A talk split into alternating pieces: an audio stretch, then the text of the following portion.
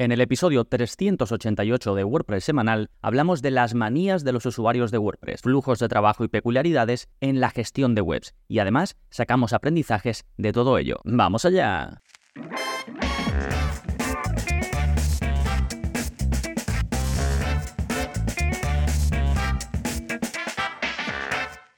Hola, hola, soy Gonzalo Navarro y bienvenidos al episodio 388 de WordPress Semanal, el podcast en el que aprendes a crear y gestionar tus propias webs con WordPress en profundidad. Y hoy hablamos de peculiaridades que tenemos los que gestionamos webs con WordPress, manías en algunos casos, buenas prácticas en otros, malas prácticas en ocasiones también, y lo voy a centrar en mis manías o mis peculiaridades, que seguro que muchos de vosotros compartís conmigo. También voy a hablar de cosas que veo en otras webs que me vuelven un poco loco y también de manías o peculiaridades en la gestión de webs de otras personas que me habéis ido contactando o que os he leído por ahí. Y por último, convertiremos un poco todo este mejunje de manías y de prácticas habituales cuando se gestionan webs con WordPress en algunas claves que nos pueden servir de aprendizaje. Bien, en un momentito con todo esto, pero antes, como siempre, novedades. ¿Qué está pasando en gonzalonavarro.es esta semana? Pues tenemos nuevo vídeo de la zona código, es el vídeo 338 y en él te enseño a impedir que WordPress mande emails. Este este vídeo lo he sacado porque en el eh, grupo privado de Telegram, ya sabes que si eres miembro en gonzalonavarro.es, tienes acceso a la comunidad privada. ¿eh? No todos estáis, de hecho, la mitad estáis, entiendo que algunos pues no usáis Telegram o simplemente pues no os habéis enterado en este tiempo, pero que sepáis que tenéis esa posibilidad. Y bueno, uno de los em, usuarios, uno de los miembros preguntaba si se podía impedir de una forma sencilla que WordPress mandara emails, los típicos emails pues a lo mejor de WooCommerce o de registro de usuario o de cambio de contraseña. En el caso de, de este miembro era porque si quería hacer pruebas, por ejemplo, duplicaba la web o tenía la misma web de producción, la tenía en local y quería hacer alguna prueba de compra lo que sea, no quería que se enviaran estos emails, sobre todo si se hace esa prueba desde un usuario, ¿no? O utilizando un usuario o un cliente existente.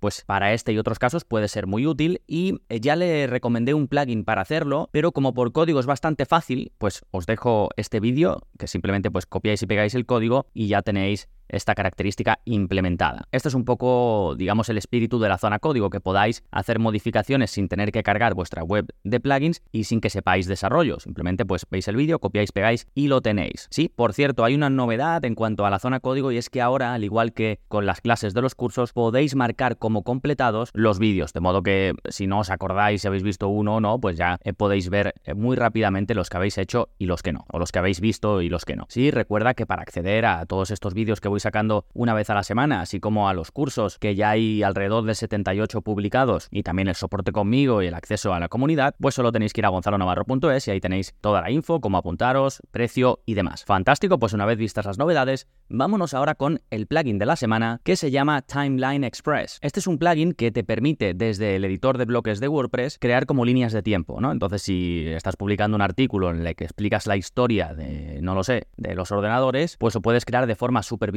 animada, en orden eh, cronológico, directamente desde el editor de WordPress. Recuerdo que hace tiempo hablé de uno similar, porque alguien a través del soporte me preguntó si era posible hacerlo, y he visto este que tiene incluso mejor pinta que el anterior eh, que comenté. Así que, bueno, lo dejo enlazado en las notas del episodio, ofrece buen rendimiento, no eh, merma la memoria o no tiene gran impacto en la memoria, en el uso, así que buena pinta. Está activo en unas 10.000 webs con WordPress, si buscáis algo así, es una buena opción. De nuevo se llama Timeline Express y tenéis el enlace directo en las notas del episodio, al igual que todo lo que comento en este episodio en formato texto y también todos los enlaces que vaya mencionando. Para acceder a las notas del episodio de la forma más cómoda posible, podéis ir a gonzalonavarro.es barra 388, que es el número de este episodio. gonzalonavarro.es barra 388. Y ahora sí, nos vamos con el tema central, manías y peculiaridades de los usuarios de WordPress. Y como el burro siempre tiene que ir por delante, vamos a empezar con mis manías usando WordPress. Y la mayoría de ellas tienen que ver con la forma en la que a mí me gusta trabajar y sobre todo la forma en la que me gusta ver mis opciones eh, y el panel de administración de WordPress en general, ¿no? Que es una de las cosas que hago siempre, incluso cuando accedo a una web de un cliente y me crea un usuario para mí, normalmente lo primero que hago es ocultar todas las cajas del escritorio. No me gusta ver el escritorio lleno de cosas y casi nunca consulto nada desde,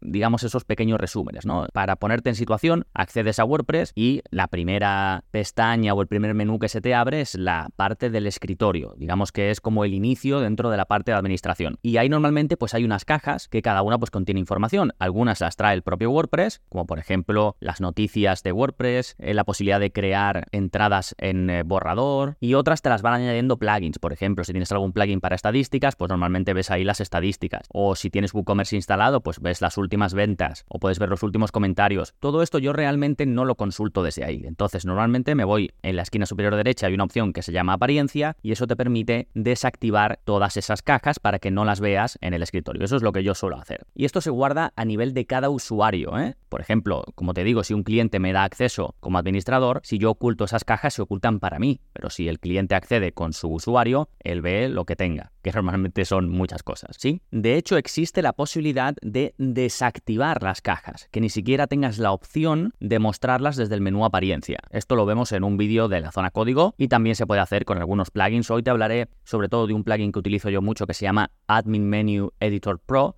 y casi todo lo que tiene que ver con la limpieza, quitar cosas, desactivarlas de la parte de administración, se puede hacer con este plugin. ¿eh? Así que iré dejando enlaces de todo esto que vaya comentando. No voy a decir cada vez te dejo un enlace de esto, sino simplemente si te digo que está explicado, pues tendrás un enlace en las notas del episodio. Ya digo, gonzalonavarro.es barra 388. Bien, más cosas que hago, más cosas que quito sobre todo. Pues los menús y las opciones de la barra negra de arriba, ¿no? La toolbar, que es como se llama en inglés, o la barra de herramientas que te aparece tanto en la parte de administración como si te vas a la parte frontal y estás conectado, pues también aparece, salvo que la quites por código o de alguna forma, te aparece. Bien, pues cada vez más los plugins que vas instalando te ponen un menú ahí y ese menú ya está en la parte izquierda donde salen todos los menús de WordPress en la, zona de administración. No lo quiero otra vez arriba, salvo que sea algo útil como purgar la caché o editar el contenido que estoy viendo en ese momento. O yo, por ejemplo, sí que dejo la posibilidad de crear un nuevo borrador duplicando la página existente. Eso es lo que tengo. Ni siquiera tengo la parte de comentarios, eh, ni nada. Quito prácticamente lo quito todo. Y esto también te expliqué en su día cómo hacerlo por código. Muchos plugins en sus opciones tienen una casilla o ya digo alguna opción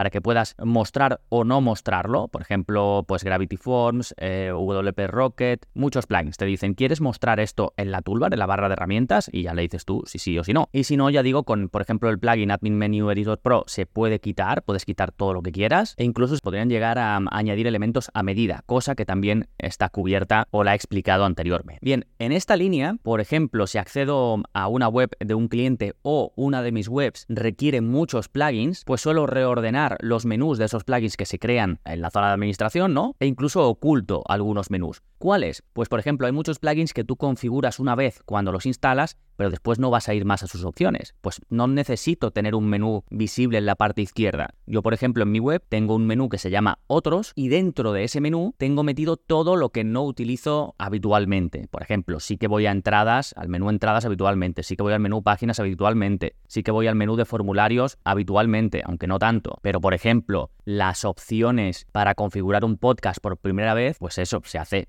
la primera vez y después no lo vuelves a hacer. ¿Por qué tengo que ver yo el menú ahí en la parte izquierda si no voy a entrar nunca más? Casi nunca más. Pues lo escondo un poquito, lo meto dentro de otro menú y así pues no me queda la barra de la izquierda de menús de WordPress, digamos, larguísima, con un montón de cosas que no voy a utilizar pues a lo mejor en, en un año o más, ¿sí? Otra manía mía, que esto ya creo que sí es más una manía, es que cuando estoy editando contenidos, ahora con el editor de bloques, lo que se te muestra es la parte de edición a pantalla completa y no se ve el menú de la izquierda. Pues a mí particularmente me gusta ver el menú de la izquierda. ¿Por qué? Porque muchas veces estoy editando y necesito acceder a otra entrada, a otro contenido o algún menú dentro de WordPress. Pues a mí me gusta rápidamente poder abrir en una nueva pestaña algo que tengo en la izquierda. Pues es más cómodo. Hay gente que no, que si está editando un contenido, creando un contenido nuevo, quiere tener el foco completo y no quiere distraerse con la zona de menús de la izquierda. Bueno, pues ya digo, esta es mi manía, tú seguramente pues lo harás de la forma que mejor te venga. Por cierto, esto se puede modificar directamente desde las opciones del editor. ¿eh? Los puntitos de la derecha tienes la opción. Creo que tengo un vídeo que publiqué en Instagram o en Twitter o algo, así que si quieres me preguntas o buscas en mis redes sociales y seguro lo encuentras. Más manías. Bueno, con el tiempo me voy haciendo más reticente a instalar plugins nuevos. Antes quizás probaba más, veía alguna característica, la iba instalando. Ahora me lo pienso muy mucho antes de instalar un plugin y no solo eso, sino que además compruebo siempre su rendimiento primero y esto ya antes de probarlo siquiera. ¿eh? Yo ya he hablado eh, muchas veces de mi proceso para elegir plugins de hecho, si os apuntáis a la newsletter, tenéis de bonus de regalo el vídeo con mi proceso en cuatro pasos para elegir eh, plugins buenos que den rendimiento y que sean fiables. Y una de las cosas que hago es ver su impacto, ¿no? Y te explico pues cómo puedes hacerlo de un vistazo antes siquiera, ya digo, de probar cualquier plugin. Por cierto, si te quieres apuntar a la newsletter, gonzalonavarro.es barra lista y ahí te puedes unir a más de 7.000 suscriptores y recibir cada semana pues contenido parecido a este de, de, WordPress semanal con mis consejos, mejores prácticas sobre el uso de WordPress de manera profesional. Sí, y por último, otra de las manías que se me ha ocurrido, porque seguramente que tengo muchas más y no me doy ni cuenta, es que a mí particularmente me gusta más gestionar las actualizaciones de la web de forma externa. Quizás sea porque al llevar el mantenimiento de otras web pues es más cómodo, pero aún así como parte de mi proceso siempre es hacer una copia de seguridad previa a cualquier actualización, si usas un servicio especializado, como por ejemplo Manage WordPress, que es el que utilizo yo y del que tienes un curso, en el curso de mantenimiento de webs con WordPress explico su uso paso a paso, pues ahí lo puedo hacer automáticamente. Entonces digo, actualiza mi web, pero antes crea una copia de seguridad. Y que hay algún problema, pues puedo volver eh, a la versión inmediatamente anterior o puedo volver solo a restaurar los archivos, o puedo restaurar simplemente una versión anterior de un plugin si sé que ese plugin es el que me está dando problemas. Entonces, más que una manía, es la forma más óptima que tengo de actualizar mi web. Bien, vámonos ahora con cosas que veo en otras webs que me vuelven un poco loco. Pues ver, por ejemplo, la zona de administración llena de notificaciones y avisos. Lo típico de los plugins de pásate a pro, deja una reseña, tal. Y para el momento en el que llego a, a ver el contenido que estoy buscando, pues a lo mejor he pasado seis notificaciones. Esto me pone bastante nervioso.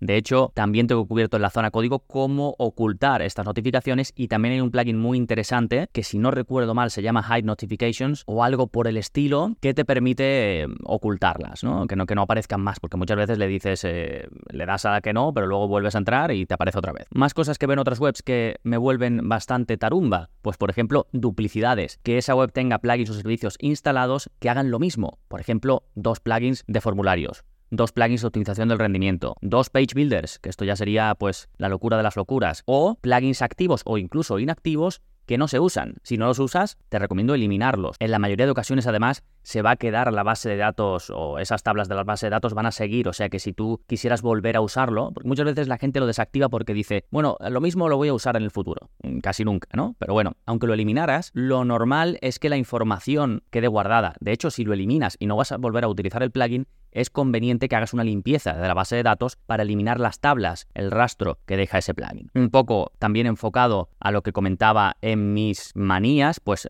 aquí me pasa lo contrario cuando accedo a la web de alguien y veo, por ejemplo, la toolbar, la barra de herramientas de arriba, que tiene tantos menús que de repente sale en dos filas. Eso me hace que empiece a palpitar, ¿no? Que me aparezca algún tic en el ojo o algo por el estilo. Otra parte que veo en otras webs y que en este caso incluso me preocupa es cuando veo plugins y themes sin licencia y con versiones muy antiguas, es decir, que no se pueden actualizar. Imagínate pues un plugin que va por la versión 2.7.1 y que en la web está la 1.3. Pues eso es un riesgo enorme, no solo para el funcionamiento, el rendimiento de la web, sino para la seguridad. Imagínate en toda esa cantidad de versiones cuántas veces se ha producido una actualización porque se ha encontrado un fallo de seguridad que a lo mejor en la versión que tú tienes justo no, pero es que a lo mejor sí. Entonces es un riesgo, ya digo, no solo para el rendimiento, porque incluso te puede llegar a funcionar mal la web porque se pierde compatibilidad, sino en cuanto a seguridad, ¿no? Que puedas tener una vía de entrada para un hacker. Más cosas que me sacan un poco de quicio, una experiencia muy lenta en la parte de administración. Esto suele ser culpa casi siempre de una falta de optimización y de no tener cuidado en todo lo que se instala, no saber qué se está instalando, pero a veces también es culpa del hosting, porque si tiene un hosting muy malo que ofrece muy muy pocos recursos y entonces la memoria se agota y empieza a ir todo lento. La memoria y también el, el espacio, el CPU. Esto se puede arreglar con una optimización, con una selección de plugins que utilizar y plugins que no, optimizando cómo eh, WordPress ejecuta algunos recursos o tu hosting a lo mejor relacionado con WordPress y si tienes todo esto optimizado y tienes buenos plugins y demás y te sigue pasando, entonces es que necesitas más recursos o un mejor hosting. Otra cosa que miro con bastante recelo es cuando me encuentro código personalizado por todos lados. En la parte de CSS adicional, código CSS pegado. En la hoja de estilos, código CSS pegado. En un plugin de estos tipo Code Snippets, código CSS. Con, eh, a nivel de código PHP, lo mismo. Hay un plugin de funciones creado manualmente donde hay código pegado y después en un plugin tipo Code Snippets también hay código. Después te vas a las opciones del theme y también hay código. Es decir, un desorden brutal que cuando alguien de fuera viene y quiere hacer alguna modificación, pues es un rollo tener que andar buscando en todas estas zonas a ver dónde está el código que hay que cambiar o incluso si hay que reordenarlo todo, pues también es un poco rollo tener que ir a todos estos sitios para que todo quede en un mismo lugar. Y por último, cosas que veo en otras webs que me vuelven un poco loco enfocadas seguramente al creador, cuando un desarrollador hace una web y la entrega al cliente, pues una de ellas es cuando hace muchos cambios visuales en la parte de administración para aparentar, normalmente sin éxito, que la web no es WordPress. Esto no sé por qué me chirría, ¿no? Como que quiere, mm, siempre me da la sensación de que esa persona quiere vender que ha hecho eh, un desarrollo a medida 100% o que tiene su propio CMS y en lugar de ello está usando WordPress. Hay, casos en los que no, ¿eh? que es por elección corporativa de pues, la persona que recibe la web, la empresa a la que se le hace la web, que quiere que a nivel interno pues, todo tenga consonancia con su marca, a lo mejor pues, que todos los trabajadores de la empresa pues, que vean que es algo de, de la empresa, pero en muchas ocasiones es, lo veo como un intento de engaño, ¿no? de que te estoy vendiendo algo a medida cuando realmente lo que hay detrás es WordPress. Y en esta línea, algo que tampoco me gusta, que no es que sea malo, simplemente que a mí me dificulta el trabajo, trabajo es cuando hay limitaciones impuestas por el desarrollador original que impiden modificar la web estructuralmente. Es decir, yo llego y a lo mejor veo que en la web, la parte de administración, solo hay un par de cosas, un par de contenidos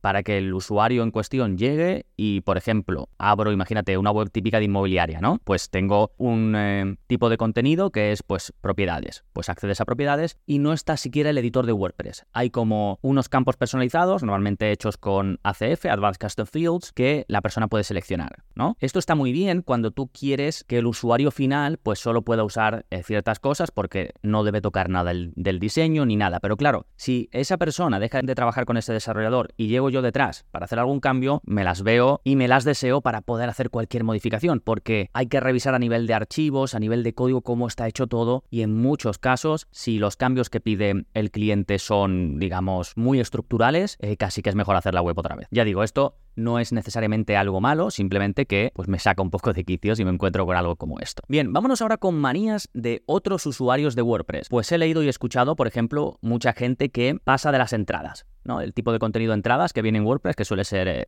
suele estar destinada al blog, pues la gente se suele crear un tipo de contenido personalizado nuevo, pues noticias, por ejemplo, o publicaciones, o escritos, lo que sea, que realmente se podrían utilizar las entradas de WordPress, no hace falta crear otro tipo de contenido. Pero bueno, hay gente que le gusta tenerlo ahí separadito y tener su propio tipo de contenido con el nombre que ellos quieren. Por cierto, tenéis un montón de contenidos en la web sobre cómo crear vuestros propios tipos de contenido personalizados usando código, pero también de forma súper sencilla. ¿eh? De hecho, tenéis un curso completo con el mejor plugin que conozco para crear tipos de contenido personalizados. Otras manías de usuarios que he leído o que me llegan pues escribir en eh, Google Docs los contenidos y después pasarlos a WordPress. Yo particularmente no hago esto. Me gusta escribir en el propio editor de WordPress, pero hay muchísima gente que escribe en documentos aparte y luego pues lo pasa o se, lo pasa a un editor o lo copia y lo pega para pasarlo a, a una entrada de WordPress, una página o lo que sea. Otras manías de muchos usuarios, seguramente yo también incluido, es revisar la web que te gusta, es decir, estás navegando por ahí, ves una web que te gusta y dicen, ja, quiero ver a ver si esta web está hecha con WordPress. Y la inspeccionan o utilizan alguna extensión de Chrome para verlo o utilizan el típico servicio Build With. Hay muchas formas. Ya he hablado en un montón de ocasiones sobre cómo saber si una web está hecha con WordPress y qué plugins y themes usa. De hecho, tengo un episodio, tengo un vídeo de la zona código profundizando en esto. Otras manías que me han dicho los usuarios y que yo también he visto, cambiar el color del panel de admin de tu usuario. Ya sabes que si te vas a las opciones de tu perfil, tú puedes decidir de qué color quieres ver el menú de administración. El que viene por defecto es negro actualmente con esta versión de WordPress, pero lo puedes poner en rojo, en como un azul así raro, lo puedes cambiar de color. Yo esto lo suelo hacer cuando tengo un clon de una web, imagínate que tengo una web en producción, es decir, visible para todo el mundo, y luego una copia en local o en otra parte del servidor para hacer cambios, ¿no? Para hacer pruebas antes de pasarlas a la versión final. Pues muchas veces tengo las dos abiertas a la vez y ya me ha pasado alguna vez que me he equivocado y que he hecho el cambio en la que no debía. Entonces ahí siempre me pongo en rojo la de pruebas, de modo que, pues eso, cuando estoy haciendo algún cambio o lo que sea, me aseguro de que estoy en la correcta. Sí, bueno, y más eh, manías, también mucha gente pues me ha hablado o he escuchado por ahí, pero ya no tienen nada que ver con, digamos, la gestión de web en general, sino son pues sus rutinas, lo que hacen antes de ponerse a trabajar, lo típico de pues eh, me tomo un café no sé qué, o trabajo siempre con una camiseta de WordPress puesta, eh, historias de estas, ¿no? Que ya son, esto ya sí serían más manías, al final lo que he hablado en este episodio, que por cierto, no lo he comentado, pero está inspirado en un episodio que escuché de un podcast que se llama WP Sync y se titulaba, pues eso, manías de los WordPresseros, e-, ese está en inglés, ¿eh? Pero luego lo escuché y no era lo que esperaba, yo esperaba algo como lo que estoy publicando yo ahora, que era lo que quería escuchar y al final eran pues un poco tonterías como la que te digo de que la gente se toma primero un zumo y luego un café y y al final pues no me interesó mucho, ¿no? Pero la idea en sí sí que me gustó aplicada, espero que a ti también, a digamos procesos, ¿no? Cosas que hacemos en el día a día los que usamos WordPress a nivel técnico, a nivel interno del manejo de la web. Bien, una vez visto todo esto de manías o buenas prácticas en algunos casos, malas prácticas en otros, ¿Qué podemos sacar en cuanto a aprendizaje o en cuanto a puntos claves final? Bueno, saco tres puntos clave. Primero, yo creo que es muy buena idea tender al minimalismo, sin pasarte, por supuesto, porque muchas veces yo he pecado de pasarme que realmente necesito algo, porque me va a hacer más productivo, me va a hacer eh, gestionar la web mejor, me va a hacer más fácil crear algo para mi cliente final o crear algo para mi web. Y estoy tan reticente de añadir algo nuevo que me cuesta mucho más trabajo lograr el objetivo final y, no me acaba compensando, ¿no? Entonces, ese equilibrio entre mantener un orden, un control de tu web, no pasarte instalando cosas que realmente no necesitas, pero luego si necesitas algo de verdad, pues usarlo, ¿no? Y todo esto pues te va a facilitar la limpieza de la web, tenerla ya digo ordenada y controlada y también es muy buena idea para el rendimiento de la web, ¿no? Es decir, cuanto menos cosas tengas, cuanto menos añadas, pues más liviana va a ser tu web. Esto tiene lógica, ¿no? Y menos peticiones se va a hacer a la base de datos y menos va a pesar tu web en general. Bien, segundo punto que saco interesante, la importancia de ser consciente de todo lo que instalas. No solo por lo que he comentado antes de facilitar la limpieza, el rendimiento y demás, sino, por ejemplo, también por seguridad. Si no conoces bien todo lo que tienes instalado, ya digo, puedes tener dificultades en la gestión, ver demasiados paneles, que no te apetezca entrar ni siquiera al panel de administración, que la te vaya lenta. Pero es que además, cuanto más tengas, más riesgo en cuanto a la seguridad, sobre todo si no sigues buenas prácticas como no llevar todo eh, al día, tener copias piratas o sin actualizar o sin licencia, o aunque no tengas licencia, si tienes acceso a las versiones más recientes del plugin, deberías de ir actualizándolas manualmente, ¿de acuerdo? No utilizar una versión que tú sabes que no está mm, pirateada ni nada, sino que es una versión pues que por ejemplo yo te he dado o que alguien en que confías te ha dado o que utilizabas antes pero ya no pagas la licencia, entonces sabes que no es pirata, pero debes saber que es importante mantenerlo actualizado, ¿sí? Ya sea ya digo manualmente porque te sigan dando versiones eh, las que vayan saliendo nuevas o si puedes con la licencia para hacerlo de forma automática, pues es lo ideal, ¿no? Pero ya digo, saber lo que estás instalando y por ejemplo en el proceso que te cuento de mis cuatro pasos para elegir un plugin, pues ahí te explico cómo puedes ver primero el rendimiento para que sepas que no va a mermar en la parte de carga ni que no va a mermar en la parte a lo mejor de memoria, ¿no? Ya digo que se vayan acumulando procesos y que tu web acabe yendo lenta, sobre todo en la parte de administración, saber lo que estás metiendo a tu web, ¿no? Y último punto que saco interesante es crearte una experiencia a medida. Y no digo ya de transformar la parte de administración en cuanto a colores y demás, sino a nivel de practicidad. Eh, como te decía antes, si odias tu panel de administración, vas a trabajar peor, incluso seguramente no hagas cosas que deberías hacer. Entonces, si no lo hiciste desde el principio, te recomiendo que dediques tiempo a optimizar tu experiencia de trabajo. Pues eso que te decía yo de, por ejemplo, quitar todo lo que no uses, reordenar los paneles o los menús de la parte de administración para tener visibles pues los que sí que usas a diario y a lo mejor un poco más ocultos los que no. Y bueno, y este tipo de cosas que he comentado a lo largo del episodio. Así que tres aprendizajes que saco de todo lo que hemos hablado. Es buena idea atender al minimalismo sin pasarte. Es buena idea que seas consciente de todo lo que instalas. Y es buena idea que te crees una experiencia a medida de la parte de administración de tu web. Bien, como te decía, casi todo de lo que he hablado lo tengo explicado en algún curso, algún vídeo, algún episodio del podcast, así que para acceder a todos esos enlaces, simplemente escribe en tu navegador gonzalonavarro.es barra 388 y lo tendrás todo bien ordenadito en la parte de contenidos recomendados. Por último, pedirte el favor, si crees que este episodio le puede gustar a alguien de tu entorno, un amigo, un familiar, un compañero, tus seguidores en redes sociales, pues te animo mucho a que lo compartas con esa o esas personas y si aún no estás suscrito al podcast en la aplicación desde la que me escuches, pues también te animo a que lo hagas o a que dejes una reseña, un me gusta, cualquier acción ya sabes que suma mucho y que te la agradezco enormemente, así podemos seguir más y más años publicando episodios de WordPress semanal. Nada más por este episodio, nos seguimos escuchando. Adiós.